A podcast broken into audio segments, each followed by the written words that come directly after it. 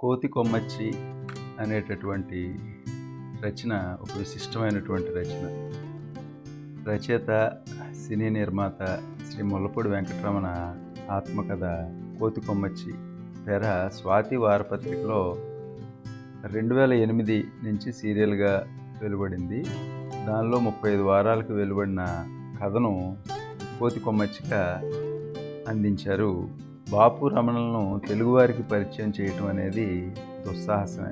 ఎందుకంటే పంతొమ్మిది వందల యాభైలో మొదలైన వారి శకం అప్రతిహాతంగా సాగింది. మనసుకు చకిలిగింతలు పెట్టే ఆహ్లాదకరమైనటువంటి హాస్యానికి చిరునామా బాపు రమణులు. అయితే వారి జీవితం పూలపాన్పేమి కాదు. ఎన్నో కష్టాలు కడగండ్లు దాటి వారి స్థితికి చేరారు. ఆ ప్రస్థాన గాథ వారి కథల కంటే కూడా సినిమాల కంటే రసవత్తరమైంది ఆసక్తికరమైంది స్ఫూర్తిదాయకమైంది. ఆ కథను మీకు అందించాలి అని నా ప్రయత్నం. అయితే ఈ పుస్తకంలో ఉన్ మొత్తాన్ని మేము అందించలేము. ఉన్న దాంట్లో అక్కడక్కడ కొన్ని వాటిల్ని చదివి వినిపించడం జరుగుతుంది. దాన్ని మీరు మొత్తం పుస్తకాన్ని హాసం ప్రచురణలు ఆల్రెడీ చేశారు. దాన్ని మీరు ఆ ముద్రను కొని చదవవలసిందిగా కోరుతున్నాం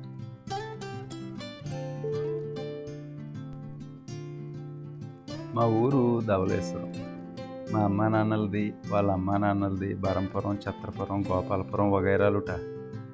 ఇప్పుడు ధవలేశ్వరం గోదావరి ఒడిన రాంపాదాల రేవు ఆ వీధిలో మొట్టమొదటి మేడ మా ఇల్లు.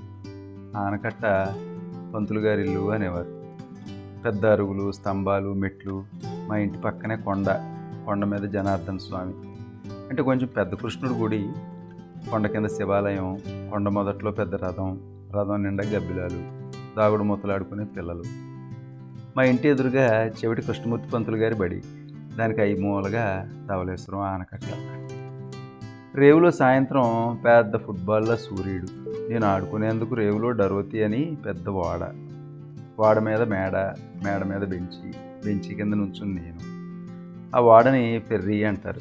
ధవలేశ్వరం నుంచి బొబ్బర్లంకి మళ్ళీ వెనక్కి తిరుగుతుంది. దాని మీద సైకిళ్ళు బళ్ళు పాలకావిళ్ళు కూరల గంపలు గడ్డి మోపులు ఆవులు గేదెలు మేకలు మనుషులు అడ్డబొగ పీల్చే ఆడంగులు నిప్పు సైడ్ని నోట్లో పెట్టుకుని పీలుస్తారు. నేను ఓసారి కాల్చాను కానీ నాలికి కాలింది. ఆ కథ ఆనకు చెప్తాను. ఇప్పుడు చెప్తే బాలరాం గారు కోపడతారు అంతా ఒక చిన్న సంత బజారు గోదావరి మీద వెళ్తున్నట్టు ఉండేది. ఆ సంతలో ఎక్కడో దాక్కుని నేను నన్ను వెతుకుతూ మా తలుపులు నాకు చేతికి పలకల మురుగులు చెవులకు లోలకులు పాలకాయలు ఉండేవి. వాటి కోసం నన్ను దొంగలెత్తుకుపోకుండా బంట్రోతు కాపలా అన్నమాట. ఆ డరోతి బొబ్బర్లంక నుంచి తిరిగి ధవలేశ్వరం వచ్చేసరికి రేవులో మా అమ్మమ్మ మామయ్యలు పేకావారమ్మాయితో పంతులు గారు సిద్ధంగా ఉండేవారు. నన్ను వాడమించి దించగానే పడవవాడి కొడుకు చింతాలను చెత్తగొట్టేవారు నాకు భయం చెప్పడానికి నాకు ఇంత రాజ్యం ఉందనే అమ్మమ్మ వాళ్ళు నన్ను చక్రవర్తి అని పిలిచేవాళ్ళు. రేవులో పడవ వాళ్ళంతా నన్ను ముద్దు చేసి చక్రవర్తి అని యువరాజు అని పిలిచేవారు. మా నాన్నగారు వాళ్ళ అత్తగారు పడవ వాళ్ళ బంధువులు. మా నాన్న కాటన్ దొరగారి ఆనకట్ట ఆఫీసులో పెద్ద గుమస్తా. తర్వాత మేనేజరు ఆ తర్వాత కాసు కీపరును.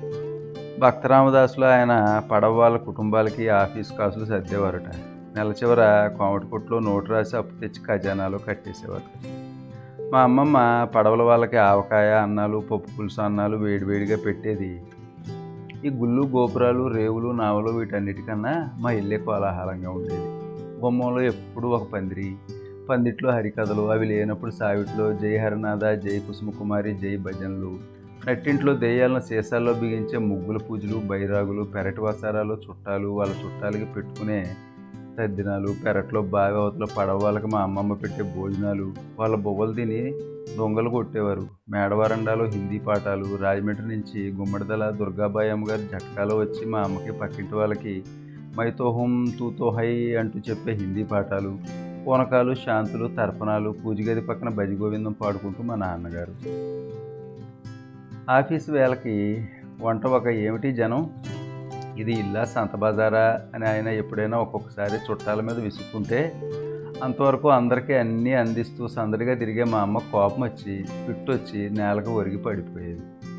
ఆవిడ పిడికిట్లో ఉప్పు తా ఉప్పు తాళం చెవులు పెడితే లేచేది. మళ్ళీ మామూలే. అందుకే మా నాన్నగారు ఆదివారాలు కూడా ఆఫీస్కి వెళ్ళిపోయేవారు. ఓసారి ఆసుపత్రికి వెళ్ళిపోయారు. అక్కడి నుంచి అక్కడికి వెళ్ళిపోయారు. ఇక రారు అని చెప్పారు. మా అమ్మమ్మ పడవెక్కి భద్రాచలం వెళ్ళిపోయింది. అప్పుడు మా ఇల్లు చీకటైపోయింది. దేవుళ్ళు చుట్టాలు బాబాలు బైరాగులు భజన వాళ్ళు ఎవరు కనపడలేదు. అందరూ పారిపోయారు. నాకు భయం వేసింది.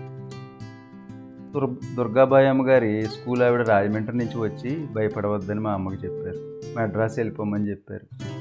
మా అమ్మ నేను మా తమ్ముడు మెడ్రాస్ వెళ్ళిపోయాం. అక్కడ మా అక్క బావ వాళ్ళ ఇంట్లో దిగాం. మెడ్రాస్లో దుర్గాబాయమ్మ అమ్మగారు పెద్ద సభ పెట్టారు. ఆంధ్ర మహిళా సభ. నువ్వు ధవళేశ్వరంలో నా దగ్గర హిందీ నేర్చుకున్నావు కదా ఇక్కడ మన మహిళా సభ వాళ్ళకి నీకు వచ్చిన హిందీ నేర్పించు. నెలకి ఇరవై రూపాయలు ఇస్తారు అన్నారు. నెలకి ఇరవై చాలదని తెలుసు. ఇంకో పని ఏదన్నా చేసి ఇంకో పది గడించు అన్నారు. రెండు వందలు ఖర్చు పెట్టిన మేడలోంచి రెండు రూపాయల అద్దెకి ఒక మెట్ల కింద గది లాంటి దాంట్లో దిగాం. చిన్నప్పటి నుంచి మా అమ్మని చుట్టాలని తిట్టిపోసి ఇన్నాళ్ళు దూరంగా ఉన్న మా చిన్నమ్మమ్మ ఇప్పుడు సాయం వచ్చింది. ఒక చిన్న రేకు పెట్టా తలగడ పట్టుకుని.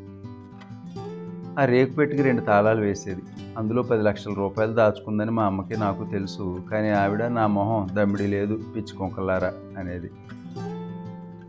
మెట్ల మీద సామాన్లు సర్ది మెట్ల దారి మీదే పడుకునేవాళ్ళం నలుగురం పడుకుంటే ఆ గోడ నుంచి ఈ గోడకి సరిగ్గా సరిపోయేది. అమ్మమ్మ కాశీ మజిలీ కథలు చె చెప్పేది. పొద్దున లేవగానే వీధరుగు మీద కూర్చుంటే ఆవిడ మెట్ల కింద మెట్ల మీద కుంపట పెట్టి అన్నం కూర చారు టిఫిన్ వండి పెట్టేది మా అమ్మమ్మ పెట్టులో బోల్డ్ డబ్బు ఉంది ఇంకా భయం లేదు అనుకున్నాం. కానీ లేదంటుంది కదా మరి నెలకి ఇంకా పది రూపాయలు కావాలి. ఓ రోజున కొట్టు మీద బియ్యం చింతపండు ఉప్పుతో పాటు ఓ కానీకి కుట్టుడాకులు కొన్నాం. కానీకి మూడిచ్చాడు. కానీ మేము నలుగురం. మా అమ్మమ్మ అమ్మ నేను తమ్ముడు. కానీకి నాలుగు ఇస్తావా అంది మా అమ్మ. నేను కొనేదే కానీకి ఐదు మీకు నాలుగు ఇస్తే నాకేం మిగిలేను? అన్నాడు కొట్టోడు. అయితే కానీకి ఐదు ఆకులు నేనే కుట్టిస్తా కొంటావా? అంది మా అమ్మ. సరిదా అన్నాడు వాడు. ఆకు నువ్వే ఇవ్వాలి అంది మా అమ్మ. అయితే కానీకి ఎనిమిది ఆకులు ఇవ్వాలి కుట్టుకులే మీకు అన్నాడు వాడు. సందడేసి ఆకులు కొత్త చీపురు పట్టుకొని సంతోషంగా ఇంటికి వచ్చాం. నెలకు ఐదు రూపాయలు వస్తాయని మా అమ్మమ్మ లెక్కలేస్తుంది రాత్రి పన్నెండు దాకా ఇద్దరు ఆకులు కుట్టాం. కొన్ని రోజులు పోయాక కొట్టువాడు బేరం మార్చాడు. మీకు నిండా లాభంగా ఉంది కానీకి పది ఆకులు ఇవ్వండి అన్నాడు. ఇవ్వలేను నాయన అంది మా అమ్మ. అయితే ఇంకొకరికి ఇస్తాను నిండా మంది ఉన్నారు అన్నాడు వాడు. ఇచ్చుకో అంది మా అమ్మ. నిండా కష్టపడతావు అన్నాడు వాడు. పర్వాలేదని వచ్చేసాం. మా అమ్మ భయపడలేదు. ఇది కాకపోతే ఇంకోటి ఉంది. నేను అదే నేర్చుకున్నాను. తర్వాత జీవితంలో పత్రికలో పనిచేస్తూ ఉద్యోగం మానేశాను. సినిమాలో ఇద్దరు గొప్ప డైరెక్టర్లతో తేడా వస్తే ఒక్కసారి ఆరు సినిమాలు వదిలేశాను. ఇంతలో మా ఇంటి దగ్గరే స్టార్ టాకీస్ పక్కనే మిలిటరీ వాళ్ళు సిపాయిల కోసం బట్టలు కుట్టే మిల్లు పెట్టారు. గేట్లో చాలామంది ఉన్నారు వెళ్ళి చూసాం. అక్కడ ప్యాంట్లకి కోట్లకి కాజాలు కుట్టి గుండీలు పెట్టాలి. కాజాకి అనా ఇస్తారట. మా అమ్మ నేను అక్కడ పెద్ద ఆయనతో హిందీలో మాట్లాడింది. సందడి బట్టలు గుండీలు దారాలు సూదులు ఇచ్చారు. రాత్రికి పన్నెండు దాకా కాజాలు కుట్టాం. మా అమ్మ వెళ్ళి దుర్గాబాయి గారికి చెప్పింది. రెండు పనులు తప్ప ఇంక దేనికి భయపడక్కర్లేదు. సిగ్గుపడక్కర్లేదు అన్నారు ఆవిడ. దేనికి ఎవరికి భయపడకు ఇలా స్వతంత్రంగానే బతకటం నేర్చుకో అన్నారు.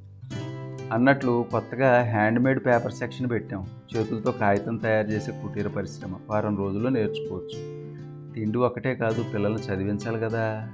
ఇంకో విద్య చేతిలో ఉంటే మంచిది అని కూడా చెప్పారు దుర్గాబాయి గారు నేర్చుకుంది మా అమ్మ. అంతలో ఒక వేసంకాలం వచ్చింది. హిందీ నేర్చుకునే ఇళ్ళంతా ఊటీలకి సొంత ఇళ్ళకి వెళ్ళి పెళ్ళిళ్ళకి వెళ్ళిపోయారు. అప్పుడు ఈ విద్య అంది వచ్చింది. ఏలూరులో వెంకటరామ అనుకో యజమాని ఈదర వెంకటరావు పంతులు గారు కొన్ని పుస్తకాలు ఖద్దర పేపర్ మీద వేస్తారని తెలిసింది. దుర్గాబాయి గారి సాయంతో ఏలూరుకు పది మైళ్ళ దూరంలో చాటపరు గ్రామంలో మా అమ్మ హ్యాండ్మేడ్ పేపర్ ఇండస్ట్రీ పెట్టి యజమానురాలు అయిపోయింది. ఏలూరులో ఇంటద్దె కూర నార ప్రియం అని చాటపరలో పెట్టింది. అప్పట్లో కాకపోయినా చాటపర్రు హీరోలు ధర్మిల ఫ్రెండ్స్ అయ్యారు. మల్లెపువ్వు జేబు దొంగ జోదగాడు చిత్రాల నిర్మాత చటర్జీ ఆయన తమ్ముడు ముఖర్జీ హీరో మురళీమోహన్ డాక్టర్ చంపాల్ చౌదరి గారు చటర్జీ గారి జేబు దొంగ జోదగాడి చిత్రాలకు నేనే స్క్రిప్ట్ రాశాను. రెండు వందేసి రోజులు ఆడాయి. ఆయన ఒరేషియస్ రీడర్ రోజుకో నవల ఓ టిన్ను సిగరెట్లు ఊది పారేసేవారు